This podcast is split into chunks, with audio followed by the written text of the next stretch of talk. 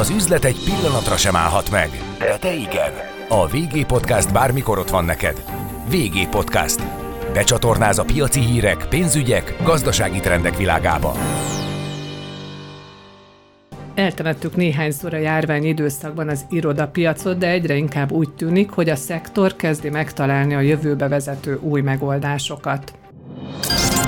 vé gé Podcast. Becsatornáz a piaci hírek, pénzügyek, gazdasági trendek világába. vé gé Podcast. Üzletre hangoló.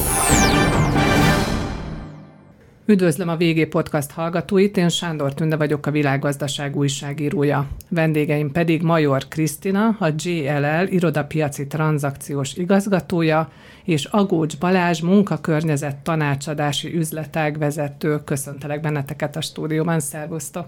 Szia Tünde, üdvözlöm a hallgatókat! Szia, köszönjük szépen a meghívást, és én is üdvözlöm a hallgatókat! Köszönöm, hogy eljöttetek. Egy nagyon izgalmas témába vágunk, ami mindannyiunkat érdekel, érint. Ugye jelenleg nincs egy járvány időszak, nincs járványügyi veszélyhelyzet, mégsem tértek még vissza az irodákba, vagy minden irodaházba annyian, mint korábban. Mit tapasztaltok az új és a lejáró irodabérleti szerződéseknél? Mit akarnak most a bérlők? Nagyon sok cég megragadt egy kicsit az iroda és a home office között. Nagy a bizonytalanság most a piacon, és ez teljesen érthető, hiszen nagyon sok feltételnek, nagyon sok tényezőnek kell megfelelnie most egy sikeres munkáltatónak.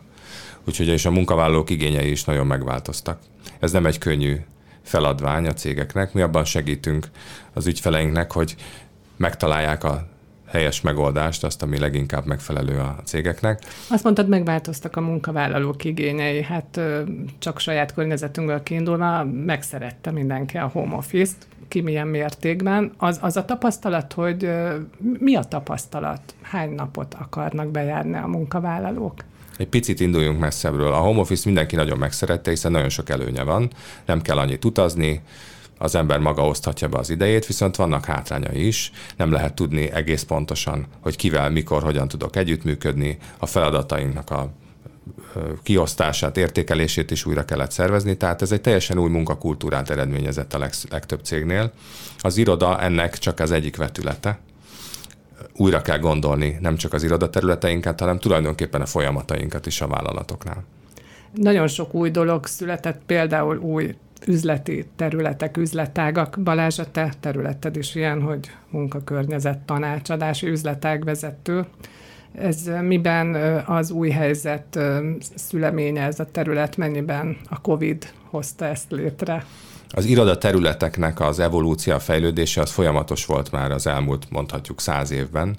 Ezt a folyamatot gyorsította föl a Covid, és az ezzel kapcsolatos új kreatív megoldások, amelyekre a cégek rákényszerültek. Ezzel párhuzamosan fejlődtek a cégeknek a kultúrái is, és ez a két fejlődési folyamat találkozott most. Milyen kreatív megoldások? Ugye csocsóasztalokról már sokat beszéltünk korábban, és ilyen közösségi területekről. Mondj már pár konkrétumot, hogy mi van most, mire van Igen, igény. A járvány előtt az iroda az egy, az egy nagyon zsúfolt, zavaró helyé változott. Az emberek azért örültek, hogy egy kicsit ebből kimozdulhat, és kicsit szellősebben tölthetik a napjaikat. A munkaadók próbálták ezt a zsúfoltságot enyhíteni, és olyan szórakoztató elemekkel, mint amit te is említettél, egy kicsit csábítani az embereket a munkahelyekre. Most már ezekre kevésbé van szükség, az emberek a két év home office után nagyon szeretnének egymással újra találkozni. Tehát az irodának a csábító ereje az most már nem a csocsóasztalokban és a babzsákokban keresendő, hanem pusztán abban, hogy az emberek szeretnének egymással találkozni és együttműködni az irodában. Hetente hányszor már? Ez, ez egy kikristályosodott érték, most már ez a hetente hány nap? Nagyon sok kutatás van, a nagy átlag az a két-három nap, amit szoktak mondani, de mi mindig szoktuk hangsúlyozni, hogy ez nagyon-nagyon változékony, tehát attól függ, hogy a cég mivel foglalkozik, milyen iparágban dolgozik, mekkora a mérete, és a cégen belül is az egyes területeknek, az egyes osztályoknak az igénye nagyon-nagyon eltérő lehet.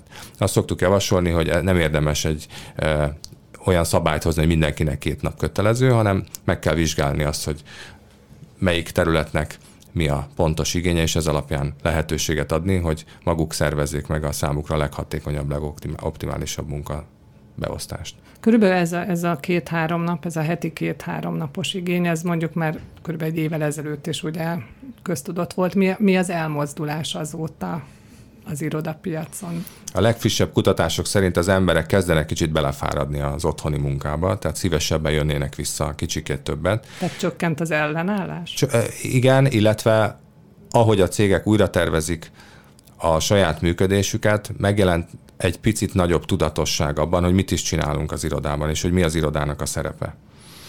Egy kicsit olyan lett az iroda, mint egy csapatépítő helyszín, amikor tudjuk, hogy hova megyünk, tudjuk, hogy mit fogunk csinálni, kikkel fogunk találkozni, és ezt tervezhetővé kell tenni a munkatársak számára, és akkor sokkal szívesebben fognak bejönni az irodába.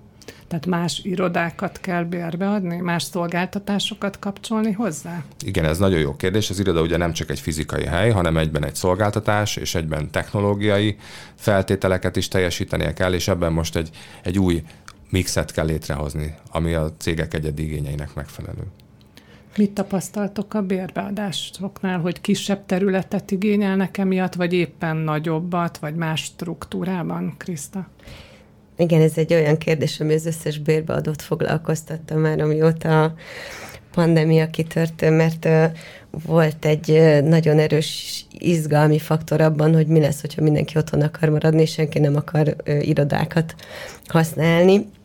Pici hullámban tényleg ez leült, aztán elkezdtek lejárni bérleti szerződések, és onnantól kezdve mi léptünk be ebbe tanácsadóként, hogy vajon az új irodaszerződést azt hány négyzetméteren kell megkötni, és itt nagyon nagy segítség volt nekünk ez a, az új divízió megalakítása gyakorlatilag, mert a Balázsék a munkájukkal ebbe segítenek ugye az ügyfeleknek meghatározni, hogy vajon ha ötezer négyzetméteren ült ötszáz alkalmazott a korábbiakban, akkor most mi fog történni, mert ugyanúgy ötszáz alkalmazottjuk lesz, viszont abból kétszáz mindig otthon van. Vajon kell-e az ötezer négyzetméter, vagy elég már háromezer négyzetméter, és itt bizony az jött ki, hogy mivel át kell alakítani a teret azért, hogy közösségi térként funkcionáljon, az a régi megoldás, hogy mondjuk egy nyitott térben egymás mellett ötszáz asztalt leraktak, és az emberek oda mentek, leültek és dolgoztak, arra senkinek nincs igénye, mert otthon sokkal nyugodtabban ezt meg tudja tenni. Inkább az van, hogy háromszáz asztal van, viszont jóval több közösségi kávézó, kis tárgyalók, ahol le tudják menedzselni a, a Teams hívásaikat, ugye legtöbben ilyenkor már videót csetelnek, ha a másik fél éppen otthon van. Úgyhogy nem láttunk ebben változást, hogy egy, egy cég egy szerződés újra tárgyalásnál akár ott marad a régi irodaházába, akár elköltözik, változtatná méretét, viszont szektorspecifikus is tud lenni, hogy nagyon nagy flexibilitásra van szükség. Mert lehet, hogy a matek végén, amikor a Balázsék kiszámolják, hogy a háromszáz asztalnak mekkora terület kell, kiderül, hogy elég lehet a négyezer négyzetméter is, de sose lehet tudni, hogy egy nagyobb projekt munka miatt mikor kell egyszer ott lenni az összes alkalmazottnak. Így aztán az irodaházaknak fel kell arra készülni, hogy egy, egy szolgáltatott iroda, vagy egy flexibilis tér is bent legyen egy épületbe, akár tíz-húsz-harminc százalékban is, amit rövidebb tábra ki tud venni a bérlő, mondjuk egy öt éves bérleti szerződés alatt, mert azt mondja, hogy fél évre én még ezer négyzetmétert szeretnék. Úgyhogy talán ez egy jelentős változás, hogy felerősödött ez az igény. Hadd mondjak egy példát is. Épp most jártam az anyacégünknek, a G L L-nek a londoni új irodájába, ahol körülbelül ezer munkavállalóra körülbelül háromszáz olyan munkaállomást hoztak létre, ahol le tudok ülni és tudok dolgozni. Körülbelül háromszáz olyan hely van, amit szabadon használhatok, work café jelleggel, vagy, vagy egy tárgyaló, vagy egy kreatív együttműködésre alkalmas tér, és a többi pedig olyan közösségi tér, ahol nincsenek leülésre vagy munkára, klasszikus munkállomásokra alkalmas területek, viszont a munkatársak találkozását teszik lehetővé. Tehát itt például egy ilyen harminc-harminc-harminc százalékos arányt valósítottak meg. Még egyszer mondom, hogy ez nagyon függ attól, hogy mivel is foglalkozik a cég, de alapvetően ez az elmozdulás korábban mondjuk nyolcvan-kilencven százalékban munkállomások, és egy pici része volt az irodának közösségi tér, ez most nagyon jelentős. Nagyon sokan kiköltöztek zöldövezetekbe, kertes házakba, felértékelődött ez a szegmens a lakóingatlan piacon is. Jelesül ugye az agglomerációnak is nőtt a lakossága. Van esetleg ö, egy ilyen irány, hogy ö, azok a területek megjelennek az irodapiacon, amelyek eddig alul hasznosítottak voltak, tehát keresettebbek lehetnek, jobban szétterül, vagy továbbra is inkább megvannak a klasszikus irodafolyosók?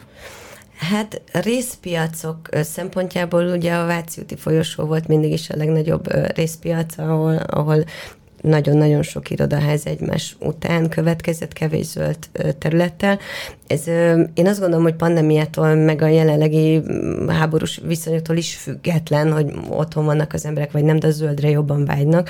És hát a Lássuk, hogy a Váci út ez nem feltétlenül tudta ezt megvalósítani, ez emiatt fejlesztők épületen belül alakítanak ki olyan zöld megoldásokat, hogy nagyon fókuszálnak arra, hogy a belső kertjeiket zöldebbé tegyék, vagy, vagy akár a tetőre felvigyenek szép tetőkre teraszokat, hogy jobban tudják az emberek a szabadtéri munkavégzést is alkalmazni. Tehát nem gondolnám azt, hogy megváltozott az igény, viszont a budai ö, részpiacok, Dél-Buda, ö, az, az elkezdett nagyon felerősödni. Ennek nyilván az is az oka, hogy újabb fejlesztések vannak, ott van a Kopa-sziget környékén a, a, a Budapart, ami most már kezd egy nagyon erős, majdnem, hogy csak a pesti oldal belvárosával ö, egyensúlyba kerülő budai oldali belvárossal megalakulni, és ott, ott például igen jelentős szerepe van annak, hogy hatalmas zöld park, park, víz, strand, étkezési lehetőségek vannak szabadtérben, de egyébként ez feszeget vagy nyitogat egy újabb kaput is a, a, a, abban, hogy, hogy nagyon sokat beszélünk most már az E S G-ről, és lehet, hogy majd érdemes lenne erről pár szót is beszélnünk. Ez, ennek több, több pontjából, amivel mi most szeretnénk foglalkozni, az a, az a well-being, az a, az a jó léte az alkalmazottaknak, és ez egyébként ö, oda arra reflektál, amit kérdeztél, hogy zöld, nem zöld, hogy érzik magukat a dolgozók. Szóval hoztad az E S G-t, akkor itt az alkalom, ragadjuk meg, miről van szó, sokszor lehet ezt már olvasni, hallani, Mennyi, mennyiben új, mennyiben előremutató, és miből tevődik ez a ugye maga a betűszó az az Environmental Social Governance, tehát E S G, és a, az első, az E betű, az ugye a környezeti kérdésekről szól. Erről tulajdonképpen ugye az építőiparnak, az ingatlan szektornak nagyon nagy felelőssége van, hiszen a globális karbon kibocsátásnak kb. negyven százalékáért felelős. Nagyon komoly iniciatívák vannak azzal kapcsolatban, hogy hogyan lehet kevesebb károsanyag kibocsátással létrehozni új épületeket és üzemeltetni épületeket, hiszen nem csak az építés során, hanem az üzemeltetés során is ö, keletkezik ez, illetve hogy lehet akár passzív vagy zöld épületeket is létrehozni, amelyek energiát termelnek, és akár nincs károsanyag kibocsátásuk. Erről nagyon sok szó esik, és a pandémia alatt nagyon sok új szabályozás, új kezdeményezés született. Ugye az S betű, a social része, az nagyon érdekes most abban, hogy egy sikeres hibrid modellben a irodaháznak, vagy az épített környezetnek a súlya mellett a technológia szerepe nagyon fontos, illetve az együttműködéseknek a szerepe, tehát a cég kultúrának a szerepe, és ez igaz a bérlőknél, tehát akik az irodaházat használják, az a cégen belüli együttműködésekre, de ugyanúgy igaz a bérlő és a bérbeadó közötti kapcsolatra is. Tehát ebben is új trendek vannak, és új flexibilis terek mellett új flexibilis együttműködések is alakulnak ki.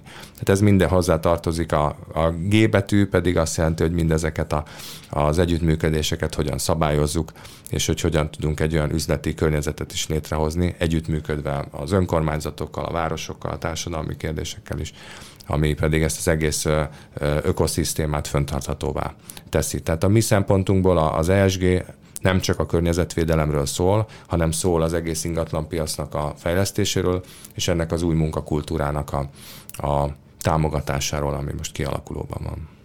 Mennyiben van hatása egy ingatlan tanácsadó, közvetítő cégnek ezekre a fejlesztésekre? Tehát nyilván az előbérletek, vagy testre szabás fázisában igen, de úgy általánosságban megkérdeznek benneteket, hogy hogy akkor mit és hogyan, és hol építsünk, mekkorát? Ö, igen, ez mindig ö, fejlesztői szempontból, ö, ugye spekulatívan, azaz bérlő nélkül nem, nem fejlesztenek a, a, a beruházók, ezért aztán ö, egy nagyobb ügynökséggel dolgoznak együtt, akinek még a tervasztalról bemutatják a projektet, konzultálnak vele, hogy, hogy ez hogy fog kinézni. Nyilván megvannak a, az üzleti érdekek, tehát tudják, hogy hány négyzetmétert fognak, melyik telken fogják.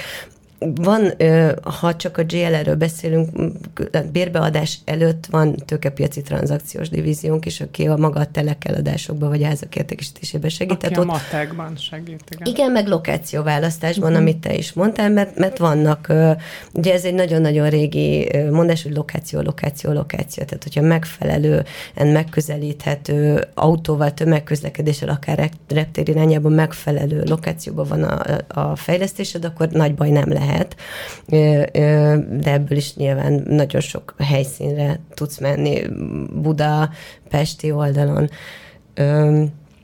Úgyhogy én azt gondolom, hogy mindenképpen konzultálni kell velünk. Ha nincsen előbérleti szerződés, akkor ugye akkor elkezdjük hirdetni, vagy az az ügynökség, akit választ a fejlesztő, akkor elkezdi hirdetni a projektet, és amint lesz egy előbérleti szerződés, mert sikeresen egy székház projekté avanzsál az épület, az azt jelenti, hogy harminc-negyven-ötven százaléka legalább ki legyen adva, akkor megkezdődik a, az építkezés.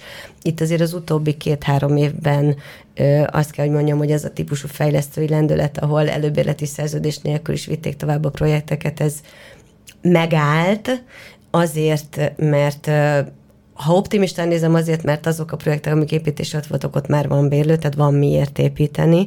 Nekünk is van ilyen, ilyen megbízásunk, például egy Liberti a, a, a pesti oldalon, de, de, de azért majdnem egy millió négyzetméter van még mindig tervasztalon, amiből adott esetben tudnak cégek választani, hogyha székházat szeretnének, hogy hova menjenek.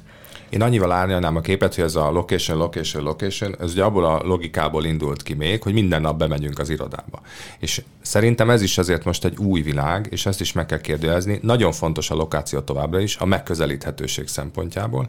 De én azt látom, hogy munkakörnyezeti szempontból most már az, hogy egy iroda Dél-Budán van, vagy Észak-Pesten van, a városnak melyik felén van, ez most már kevésbé fontos, vagy kevésbé döntő tényező. Fontos az, hogy jól megközelíthető legyen. Nagyon fontos, hogy milyen a környezete, milyen az épített környezete, és milyen a szolgáltatása magának a háznak, magának a, annak a kampusznak vagy irodaháznak, amiről beszélünk, hiszen ha én bemegyek egy héten egyszer, vagy egy hónapban egyszer, akkor ott szeretném magamat jól érezni, és úgy érezni, hogy ehhez a céghez tartozom, és ez egy menő hely, és a kollégáimmal kreatívan, inspiráló környezetben tudok együttműködni. Tehát ebből a szempontból én azt várom, hogy egy picit átalakul majd ennek a logikának a mentén az irodapiac, és új szempontok merülnek föl, ugyanúgy, ahogy a kutatások szerint most már a Magyarországon mások az adatok, de Nyugat-Európában, Amerikában most már a fizetés, ez most már a második vagy harmadik helyre lépett vissza, és sokkal fontosabb a munkavállalók szempontjára az, hogy, szempontjából az, hogy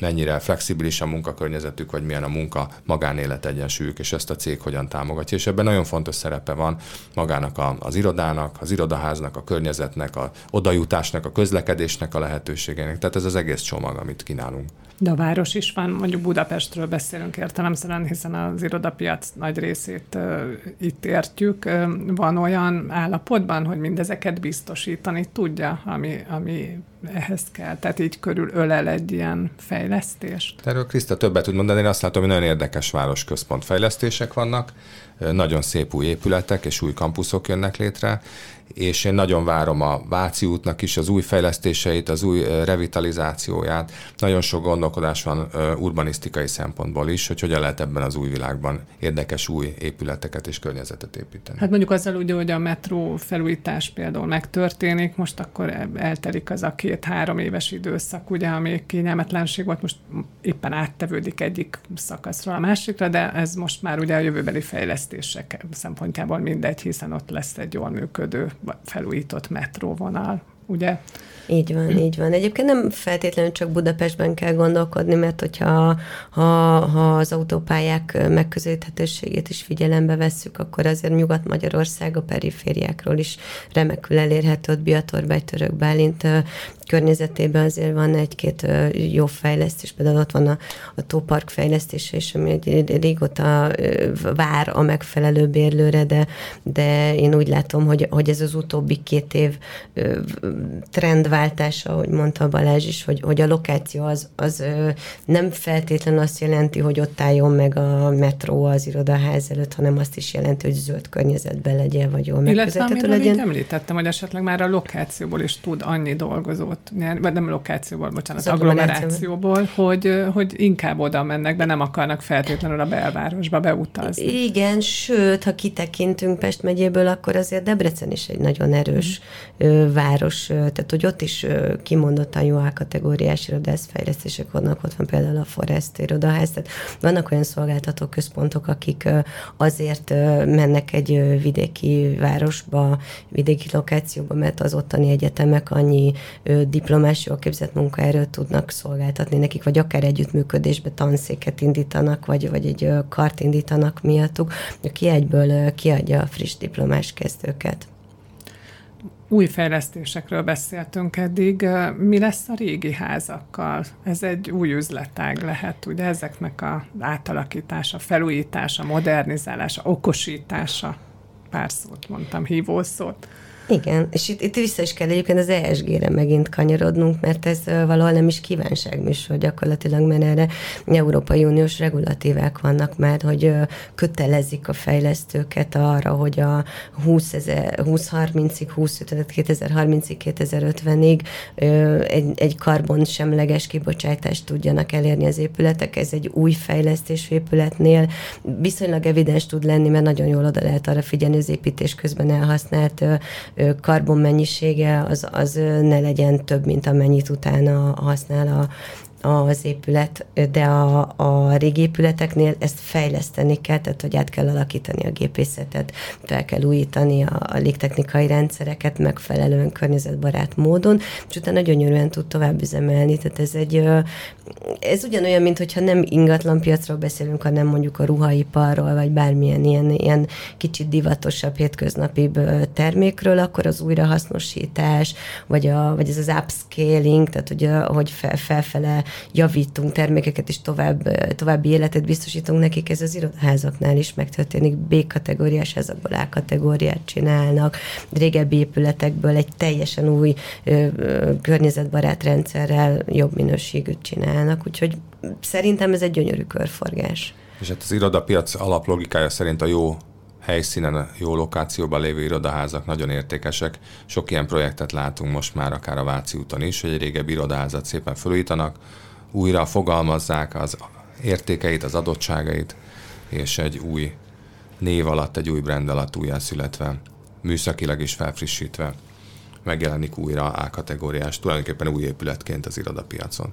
Vannak ilyen együttműködéseink is fejlesztőkkel, ingatlan tulajdonosokkal, hogyan lehet egy ilyen változtatást úgy létrehozni, hogy az a bérlők számára is attraktív legyen, és valóban ezeket a közép- és hosszú távú célokat, E S G feltételeket is teljesítsék ezek az épületek. Mi a helyzet a bérleti díjakkal? Keresleti, kínálati piac van-e most? Honnan, hová tart az iroda bérletek árfolyama? Mire számíthatnak, akik most szerződnek, illetve hosszabbítanak, új bérleti szerződést kötnek, lehet-e alkudozni? A pandémia elején az első fél év, egy év az úgy telt, hogy azzal kerestek meg minket a bérlők, hogy mindenképpen segítsünk nekik alkudni a bérleti díjból, hiszen üres az iroda. Ott volt egy erős ellenállás fejlesztői oldalon, amikor azt mondták a fejlesztők, hogy egy élő bérleti szerződésen belül igazából semmi oka nincsen üzletileg arra, hogy ő engedjen a bérleti díjból. Nyilván, ahol egy nagyon stabil, erős fejlesztőről volt szó, ott, ott úgy gondolták, hogy adnak pár hónap bérleti díjmentességet csak azért, hogy túléljen a bérlő, és inkább ne veszítse el a következő két-három évre. De ha összességében nézem, akkor, akkor ö, egy megtorpanás volt, és stagnáltak a bérleti díjak, és most, amikor a rendeződött, én bízom benne, hogy rendeződött a pandémiás ö, szituáció, elkezdtek egy picit ö, erősödni a bérleti díjak. Ennek van egy egészséges éves tizenöt-húsz százalékos emelkedése egyébként is, mint trend, de itt azért jelentősen ö, sajnos be, bele ö, számít, hogy, hogy ö, háborús helyzet van, és ugye az építési költségek azok elkezdtek nagyon emelkedni, ami nyilván a, a fejlesztési költségek árát is emeli, tehát nem éri meg kedvezményes áron adni A-kategóriás irodaházakat. Nem torpant meg emiatt a piac, mert a, a, a régebben kötött bérleti szerződéseknek az indexálása az valahova oda felért, mint ahol most egy új irodaháznak a bérleti díja van, tehát A kategóriát tizenhárom egész öt és tizenhét euró között lehet körülbelül ö, találni, nyilván az A-tól az A plusz kategóriáig ö, mehetünk. De gyakorlatilag ezen az áron vannak az új Ezen az áron mennek az újak, a felújítottak is, amiről az előbb beszéltünk, tehát nincs benne nagy különbség, ha A kategóriáról beszélünk, de összességében még hogyha még további húsz százalékot fog emelkedni, és a bérleti díj, mert azért erre számítunk, hogy mennek fölfele az árak is, eltörpül a, a munkaerő költsége mellett. Mert ez most már egy nemzetközi standarddá vált, én úgy gondolom, hogy a J L L készített egy tanulmányt, aminek az a neve, hogy három harminc háromszáz az amerikai piacon, mit adaptáltunk az európai piacra öt tizenöt százötvenes szabályá. Ez azt jelenti, hogy euróban és négyzetméterben mérve egy adott irodaterületre öt eurós üzemeltetési költségnél tizenöt eurós bérleti díjköltségről beszélünk, és százötven eurós H R, tehát humánpolitikai költségről beszélünk. Ez nagyon-nagyon fontos költségvetési oldalon egy cégnél, amikor irodát választ, hiszen hogyha tíz-húsz százalékkal drágább irodába vált, mert B-kategóriából elmegy egy A-kategóriás épületbe, ahol jóval környezettudatosabb helyszínre tud menni, és jóval kielégítőbb az alkalmazottaknak a környezet, hozzátettünk a well-beingéhez, tényleg tudatosan tudnak oda, hogy szeretnek oda bejárni, akkor az a fluktuáció, ami egyébként egy Egy, egy költözésnél tíz-húsz százalék is lehet, az megtorpantható, és ez a százötvenes tétel, ez nem fog elmozdulni ahhoz képest, hogy a tizenötös tétel bérleti díjon egy nagyon picit állítottunk a potméteren. Emberközpontú irodákat hoznak létre most már a vállalatok, és ebben az, hogy milyen a, a munkakörnyezet, nagyon-nagyon fontos. És egy modern irodaházban sokkal könnyebben megvalósíthatóak ezek az elvárások, és ezek szerencsére most már a munkavállalók szempontját is sokkal-sokkal jobban figyelembe veszik, hiszen a cégek rájöttek arra a távmunka időszaka alatt, hogy nagyon fontos a munkaerő, nem mintha ezt eddig nem tudták volna, de most ez fölhangosodott, fölerősödött ez a, ez a, a, a tendencia, úgyhogy ebből a szempontból most jó ö, helyzetben vannak a munkavállalók, hiszen egyre inkább olyan munkahelyek közül válogathatnak, akik figyelembe veszik ezeket, és hát ezt, ahogy a Kriszta is mondta, a szabályozás is támogatja most már ezt a fejlődő munkakörnyezetet. Gyakorlatilag H R kérdéssé vált sokkal inkább az iroda. Igen, én azt látom, hogy a, a, a munkakörnyezet egy stratégiai kérdés, egy, egy, egy, ahogy szokták mondani angolul, C-level, tehát egy board szintű, egy, egy vezetői szintű kérdéssé vált, ahogy az üzleti stratégia eddig mindig szerepelt ugye az üzleti tervekben, ugyanúgy az informatikai vagy a H R stratégia, most erre a szintre emelkedett a munkakörnyezeti stratégia is, hiszen ahhoz, hogy egy sikeres hibrid modellt tudjunk üzemeltetni, ahhoz ezeket a tényezőket közös platformra kell hozni. Ettől egy hibrid modell, ugye, hogy az otthoni, tehát a távmunka és az irodai munka váltakozik különböző arányban. Ez egyébként az üzemeltetési költségekben is megjelenik, hiszen aki kevesebbet van bent, az kevesebben hívja a liftet, vagy a mosdóba, kevesebben megy a, a mele, ételt, kevesebbszer melegíti föl. Tehát, hogy ez, ez egy alkupozíció most, hogy az üzemeltetés, a rezsiköltség esetleg csökken? Igen, ugye ez fontos látni, a másik oldalon viszont megjelennek olyan költségek, amik az otthoni munkavégzéssel kapcsolatosak. Nagyon sok cég adott támogatást a munkatársaknak arra, hogy fejlesszék az otthoni munkakörülményeiket, akár bútor, akár internet ez elérés. Ez is egy H R kérdés. Így van, és egy persze egy logisztikai megtartás. kérdés is. Tehát összességében a, nem a költségcsökkenés a célja ennek, hanem egyrészt a hatékonyságnövelés, másrészt pedig a munkatársak elégedettségének a növelése. Ha picit visszatekintünk az előbbi szabályra, erre az öt tizenöt százötvenes szabályra, akkor az üzemeltetési költség, amit kérdeztél, az az ötös tétel, tehát ehhez képest a H R költség százötvenes tétel, úgyhogy hogyha bemegy az alkalmazott, és akár barista van bent a kávézóba, és sokkal jobb kávét kap, ami felnyomja az üzemeltetési költséget gyakorlatilag az office manager rendeléseinek, akkor sincsen ezzel semmi baj. És ezt így egy kicsit azt gondolom, hogy ilyen lelki kondicionálás ajánlásként is mondanánk a bérlőknek, hogy sajnos az energiaárak azok, azok nagyon erősen mennek felfel, ami azt jelenti, hogy a korábban három egész öt négy euró per négyzetméter per hó üzemeltetési díjak egy, egy A-kategóriás irodaházban, azok szépen vándorolnak felfele, és nem a fejlesztőknek a, a, a kedve miatt, mert ők több pénzt szeretnének megtartani belőle, miért általában nyitott könyves elszámolások vannak, hanem azért, mert a, a világpiaci árak, a, az energiaárak azok, azok változnak. Szerencsére ez megint visszakanyarodik az E S G-hez, mert ettől tudatosabb gépészeti rendszereket épít a, a, a ház fejlesztője, hiszen lent akarja tartani az üzemeltetési költségeket, és nagyon sok irodaháznál már ezt látjuk, hogy, hogy kimondottan erre fókuszáló okos megoldások vannak, mindenképpen automata érzékelős a világítás technika, mindenképpen leáll a légtechnikai rendszer, ha kinyílik az ablak, a mosdóban rövid ideig folyik a víz, és az is vízszűrős, hogy kevesebb legyen a fogyasztás. Ez egyrészt egy nagyon környezetben megoldás, de mindenképpen gazdasági szempontból csökkenti az üzemeltetési költségeket, ami így is szemmel látható lesz, hogyha ez akár ha hat euróra is fel fog menni mondjuk a három egész öt euróról, de összességében mondom öt-tizenöt-százötven nem ezen fog múlni egy, egy cégnek az iroda választása, vagy az iroda méret választása. Lakáspiacon vannak ilyen számok, hogy mennyire nem mobilak az emberek, hogy azt hiszem egy átlagember két és félszer költözik. Lehet, hogy nem pontosan mondom, sőt valószínűleg nem, de a cégek mennyire költöznek szívesen, mekkora emberáldozatokkal jár, és milyen távolságra szoktak elmenni az eredeti helytől. Én azt gondolom, hogy egy jó irodában nagyon szívesen maradnak a cégek. Tehát, hogyha mindent megteszünk annak érdekében, hogy az, az irodaház műszakilag is, és a szolgáltatásait tekintve is folyamatosan fejlődjön, ugyanúgy, ahogy a cégek igényei fejlődnek, és ebben ugye nagy ugrás történt most az elmúlt néhány évben, akkor szívesen maradnak. Tehát nem lárpurlár költöznek a cégek, hanem azért, mert megfelelő jobb körülményeket keresnek. Tehát ez az üzenet az ingatlanpiac számára, hogy folyamatosan fejlődni kell és fejleszteni kell. Úgyhogy én azt gondolom, hogy a, a költözés az mindig nagy költséggel jár, nagyon sok szervezéssel jár, tehát ebből a szempontból a cégeknek nagyon fontos stratégiai kérdés az, hogy milyen irodakörnyezetben vannak.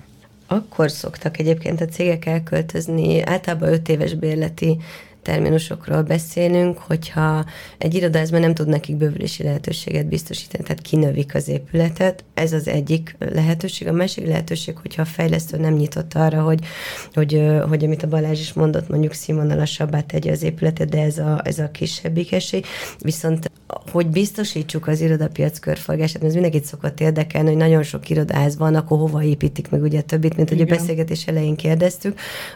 Azért szoktak elköltözni, mert hogyha a fejlesztő egy nagyobb beruházást tesz egy cégnek, akkor ő egy, egy mondjuk tíz-tizenöt évig volt egy irodaházban, ehelyett elmegy egy új fejlesztésbe, akkor ott kap egy teljesen új struktúrájú irodakiépítést, akár más rendszerben, és mivel a munkatértanácsadás mondjuk kihoz egy olyan eredményt, amit az elején is beszéltünk, hogy ne ötszáz íróasztal legyen, hanem csak háromszáz, mert egész más legyen a tér, akkor azt, hogyha elköltözik egy másik irodaházba, akkor azt ott egy friss kiépítés fogja új gépészettel megkapni.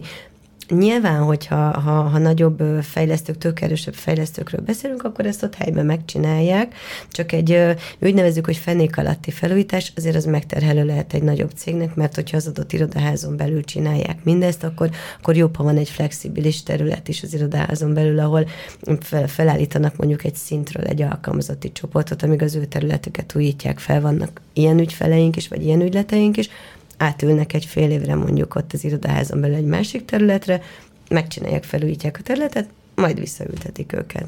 És egy nagyon fontos kérdéshez érkeztünk el ezzel, az pedig a változáskezelés folyamatos változásban van, nem csak az üzletigény, nem csak a cégnek a működése, hanem az irodai vagy ingatlan igénye is, és akár költözünk, akár új csapatok jönnek be, akár a tevékenység változik, ebben folyamatos kommunikációra, folyamatos tervezhetőségre, folyamatos együttműködésre van szükség a munkavállalókkal is, mi ebben is támogatjuk az ügyfeleinket, ez az úgynevezett change management, tehát a változáskezelés az, ami végig kísér egy ilyen folyamatot. dolgot? Azon gondolkodtam itt közben, hogy mi az, ami nem jut eszébe egy munkahelyi vezetőnek. Tehát mi az, amiben tanácsot kell adni, hiszen ő is abban az adott irodaházban dolgozik, valószínűleg beszélget a kollégáival, hogy miben, miben tudtok új szempontokat behozni, mi az a tipikus dolog, amire nem gondolnak, és fontos szokott lenni, vagy fontosnak bizonyul. Ha vezetői oldalról nézzük, vagy board szintről, vagy C-szintről, mint a C E O-k, C F O-k szintje, akkor ők, ők egy nagyon komoly gazdasági átvilágítást szeretnének. Tehát azért ez egy üzleti döntés, hogy költözünk, vagy nem költözünk. És ez egy költözést megelőző két éves folyamat körülbelül, úgyhogy az a lista, amin mi végig tudunk menni velük, hogy, hogy mi az, amire ők nem gondoltak, az egy vége láthatatlanul hosszú lista lehet. Itt történik az egyébként, hogy, hogy a, a gazdasági eredmények vagy kimutatják, hogy, hogy maradunk az irodaházba, picit felújítunk, vagy elköltözünk egy másik irodaházba, mert az jobban megéri hosszú távon. De ez egy nagyon ö, érdekes ö, téma, amire nem, nem feltétlenül gondolnak a vezetők, hogyha több lokációban vannak irodáik, van mondjuk egy központi irodáik, de sok helyszínen szétszórva vannak, akkor mostanában az utóbbi egy-két évben elég sok ilyen ö, ügyletet csináltunk, hogy központba szeretnék, hogyha összevonnánk őket, és ehhez én azt gondolom, hogy egy nem ingatlan piaci szektorban dolgozó cégen belül nem ö, találnak olyan ö, szakembert, aki, aki ezt le tudja menedzselni, és itt egy komoly ö, tanácsadó cégre van szükség, aki munkatér tanácsadást ad, tényleg pénzügyi oldalról, változásmenedzsment oldalról, műszaki oldalról, projektmenedzsment oldalról, ezt, ezt, ezt megmondja nekik, hogy mekkora az új igény, az a sok alkalmazott városszerte, országszerte lakik, hova menjenek, egyáltalán megéri-e, mekkora új területre menjenek. Ez, ez, ez egy nagyon komoly struktúra. Ami szerintem, az én tapasztalataim szerint váratlanul éri a cégvezetőket, az egyik az, hogy mennyi minden történik a cégem belül, amiről nem tudnak. Tehát mennyi innováció, mennyi változás történik, és mondjuk az ingatlanra vagy a irodára levetítve az, hogy mennyire gyorsan változnak az igényei az egyes területeknek, csapatoknak azzal kapcsolatban, hogy nekik mi a leghatékonyabb, legoptimálisabb a munkavégzésükhöz. Tehát ez általában egy olyan kutatás során derül ki, amit a cégeknél munkatársakkal beszélgetve, közösen az irodát bejárva, online kérdőívet fölvéve és a vezetőkkel beszélgetve nagyon szépen kirajzolódik, hogy mennyi kérdés van. A másik, amin általában csodálkoznak a cégvezetők az, hogy bár különbözőek az igények, de mennyire hasonlóan és milyen jól tudnak együtt gondolkozni a munkatársakkal, megkérdezzük az ő véleményüket, hogy mit gondolnak arról, hogy milyen most az irodakörnyezet, és milyennek kellene lennie. Tehát a munkatársaknak a jól léte nem csak abban mérhető és fejlődött az elmúlt időszakban, hogy egyre jobb irodai szolgáltatásokat próbálunk adni, hanem abban is, hogy mennyire tudjuk őket bevonni abba, hogy az aktuális igényeinket fölmérjük és fejlesszük a cégünket. Úgyhogy nagyon szép folyamatok zajlanak a cégeken belül, ahol a munkatársak maguk is részt vesznek az irodai környezetnek a fejlesztésében. Hát igen, mennyire fontos a kommunikáció. És a és nagyon örülnek, hogy megkérdezzük a véleményüket, és hogy ők fontosak, és elmondhatják. Egy üggyé válik, ugye? Üggyé válik, és illetve a, a menedzsment számára egy nagyon fontos erőforrásként jelenik meg ez a fajta hozzáadott érték, amit az emberek a, azáltal, hogy felelősséget vállalnak a saját munkakörnyezetükért, beletesznek pluszban a munkájuk mellett. Köszönöm szépen. Köszönjük szépen. Köszönjük szépen mi is. Üzletre hangolunk. vé gé Podcast.